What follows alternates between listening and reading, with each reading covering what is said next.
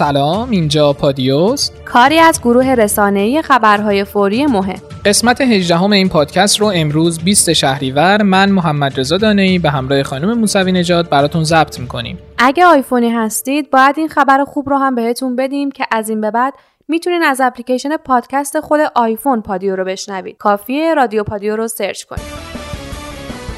در خبر اول امروز می‌پردازیم به خودسوزی دختری به نام سحر خدایاری که شبکه های اجتماعی اون رو دختر آبی لقب دادن. ماجرا هم اینجوری نقل شده که این دختر از هواداران تیم استقلال تهران بود که ظاهرا هنگام تلاش برای ورود به ورزشگاه بازداشت و به 6 ماه حبس محکوم میشه و در اعتراض به این حکم در مقابل ساختمان دادسرای تهران اقدام به خودسوزی می‌کنه. البته قوه قضاییه خبر حکم زندان سحر خدایاری رو تکذیب کرده. متاسفانه سحر خدایاری 18 شهریور درگذشت. این خبر واکنش اخشار و گروه های مختلفی رو به دنبال داشت. به طور مثال علی متحری در توییتی گفت مرگ سحر دختری که به خاطر ورود پسرانه به استادیوم آزادی بازداشت شد و در اثر شنیدن محکوم شدنش به شش ماه زندان خودسوزی کرد حاکی از بیتدبیری مسئولان است. فرزن کار او غیرقانونی بوده. کافی بود چند کلمه نصیحت شود. نه محکوم به زندان. حفظ نظام به این کارها نیست. پایان توییت متحری و از طرف دیگه روزنامه کیهان مصاحبه رو با پدر این دختر منتشر کرده که در این مصاحبه اومده که دختر من به دلایل مشکلات روانی خودسوزی کرده و حکم شش ماه حبس وی هم دروغه. خب واکنش روزنامه کیهان که به این موضوع رو گفتیم اما روزنامه های دیگه هم هر کدوم طی گزارشی به این موضوع واکنش نشون دادن. به طور مثال روزنامه شرق با تیتر طرح مسئله خودسوزی صحت در هیئت دولت گفتگویی رو با معصومه ابتکار انجام داده. روزنامه آرمان ملی هم گزارشی رو با عنوان فوتبال ایران در بحت غروب سحر نوشته و به واکنشها به فوت این دختر فوتبال لوز پرداخت. روزنامه ایران هم پایان غم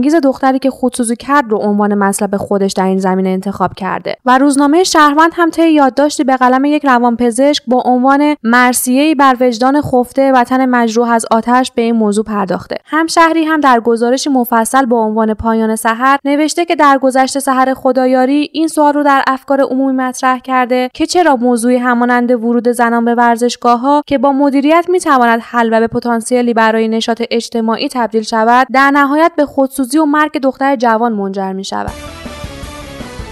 روحانی هم حرفای جالبی در مورد زنان و کارگران زده و گفته که زنان و کارگران ما اگر احساس می‌کنند به بعضی از حقوق آنها مراعات نمی شود راه اصلی انتخابات است. در انتخابات نظرتان را اعلام کنید. حادثه دیروز در کربلا چندین کشته و زخمی به جا گذاشته. روز گذشته سقوط یک دیوار بتولی در باب رجا مقابل حسینیه تهرانی ها در نزدیک باب القبله حرم امام حسین باعث بروز این حادثه شده. طبق آخرین اخبار مدیر کل حطبات سازمان حج و زیارت گفته شمار جانباختگان حادثه کربلا به 36 تن رسیده و تعداد مصدومان نیز 122 تن گزارش شده و هفت نفر از مصدومان هم ایرانی هستند که متاسفانه یک زائر ایرانی هم بین جانباختگان بوده.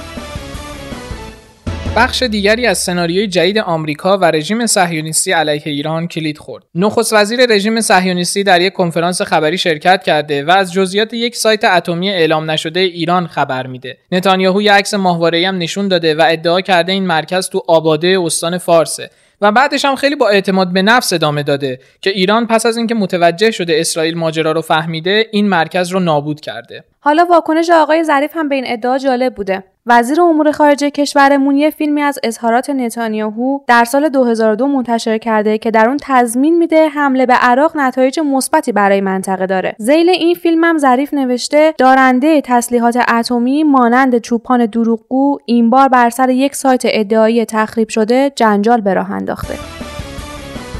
دیروز در یک خبر فوری در پادیو اعلام کردیم که مشاور امنیت ملی کاخ سفید یعنی جان بولتون اخراج شده. جانشین موقتش هم چارلی کوپرمن همون معاون خودشه. حالا شنیده شده که موضع این آقای کوپرمن در قبال ایران و برجام خیلی فرق زیادی با مواضع آقای بولتون نداره. این خبر هم باستاب گسترده در روزنامه های امروز داشته. روزنامه همشهری با تیتر یک اخراج نوشته که طرفداران جنگ در آمریکا و خاورمیانه یا همون تیم بی یکی از اعضای مهم خودش رو در واشنگتن از دست دادن. روزنامه شرق هم تیتر بولتان قربانی ایران رو برگزید. روزنامه دنیای اقتصاد در ریشهیابی این اقدام ترامپ نوشت جان بولتون به دلیل اختلاف نظرهای زیاد با رئیس جمهور از مسئولیت خودش کنار گرفت. روزنامه خراسان هم در گزارش خودش اوورده که بسیار بسیاری از تحلیلگران این تصمیم ترامپ رو ناشی از نزدیک شدن اون به انتخابات می‌دونن و معتقدن بولتون دیگه با شعارهای انتخاباتی ترامپ و ابراز تمایل اون به مذاکره همخونی نداشت. کیهان هم نوشت شطور اخراجی های کاخ سفید سرانجام در خانه جان بولتون خوابید.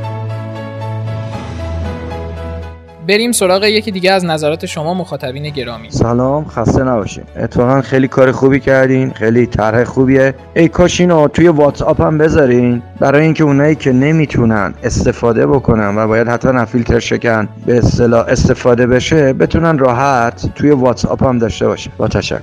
در جواب مطلبی که علی برامون گفته باید بگم که از نظر فنی واتساپ امکان ایجاد کانال رو نداره. البته گروه رسانه‌ای خبرهای فوری امکان عضویت VIP واتساپ رو داره که می‌تونین استفاده کنین.